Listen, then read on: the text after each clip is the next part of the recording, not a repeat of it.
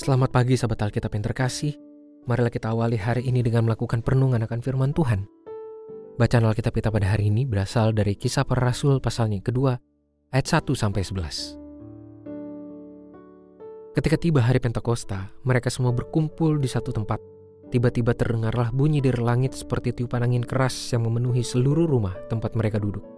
Tampaklah kepada mereka lidah-lidah seperti lidah api yang bertebaran dan hinggap pada mereka masing-masing Lalu mereka semua dipenuhi dengan roh kudus dan mulai berbicara dalam bahasa-bahasa lain, seperti yang diberikan oleh roh itu kepada mereka untuk dikatakan.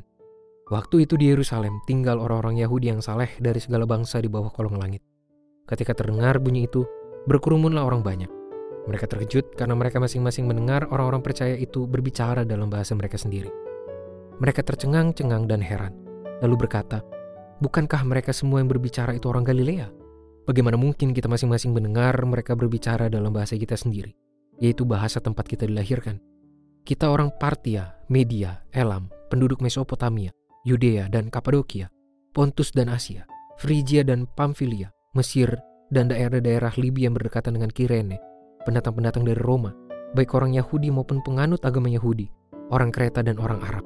Kita mendengar mereka berbicara dalam bahasa kita sendiri tentang perbuatan-perbuatan besar yang dilakukan Allah. Keberadaan para rasul di Yerusalem beberapa hari setelah sang guru naik ke surga di hadapan mereka tentu bukanlah sesuatu yang mudah untuk dijalani. Kita perlu ingat bahwa mereka tetap mengalami ancaman dari para penguasa, termasuk para pemuka agama Yahudi yang membenci Yesus.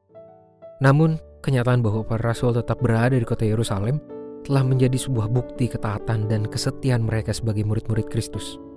Apabila mereka diberikan pilihan antara tetap berada di Yerusalem maupun meninggalkan kota itu, maka besar kemungkinan mereka akan pergi keluar dari Yerusalem demi keselamatan dan keamanan mereka sendiri. Namun pilihan itu akan melawan perintah sang guru, tepat sebelum ia naik surga. Perintah ini tercatat dalam Injil Lukas pasal 24 ayat 46 sampai 49. Pada saat Tuhan Yesus berkata, "Namun kamu harus tinggal di dalam kota ini sampai kamu diperlengkapi dengan kekuasaan dari tempat tinggi."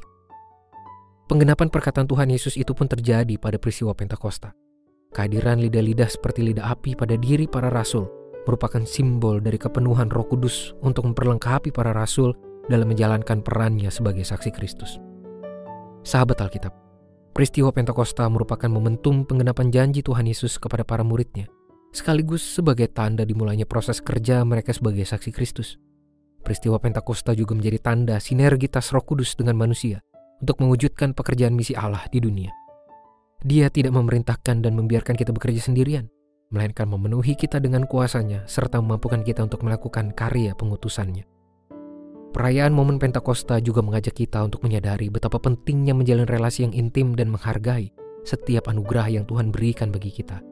Kini, kita percaya bahwa setiap umatnya telah dipenuhi dan dikuasai oleh roh kudus yang membimbing kita untuk menjalani hidup dan bersaksi. Namun, apakah kita sudah cukup berani untuk mengaryakan pekerjaan pengutusan Kristus itu, atau masih memilih menahan kuasa Roh Kudus.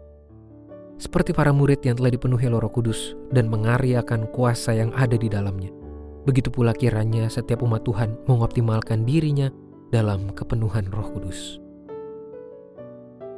Marilah kita berdoa.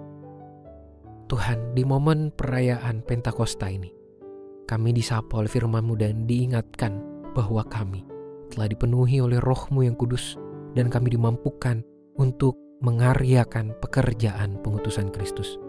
Tolong kami Tuhan, mampukan kami untuk berani dan siap menjadi saksi Tuhan di mana pun Tuhan mengutus kami. Hanya di dalam nama Tuhan kami Yesus Kristus kami berdoa dan menyerahkan kehidupan kami. Amin.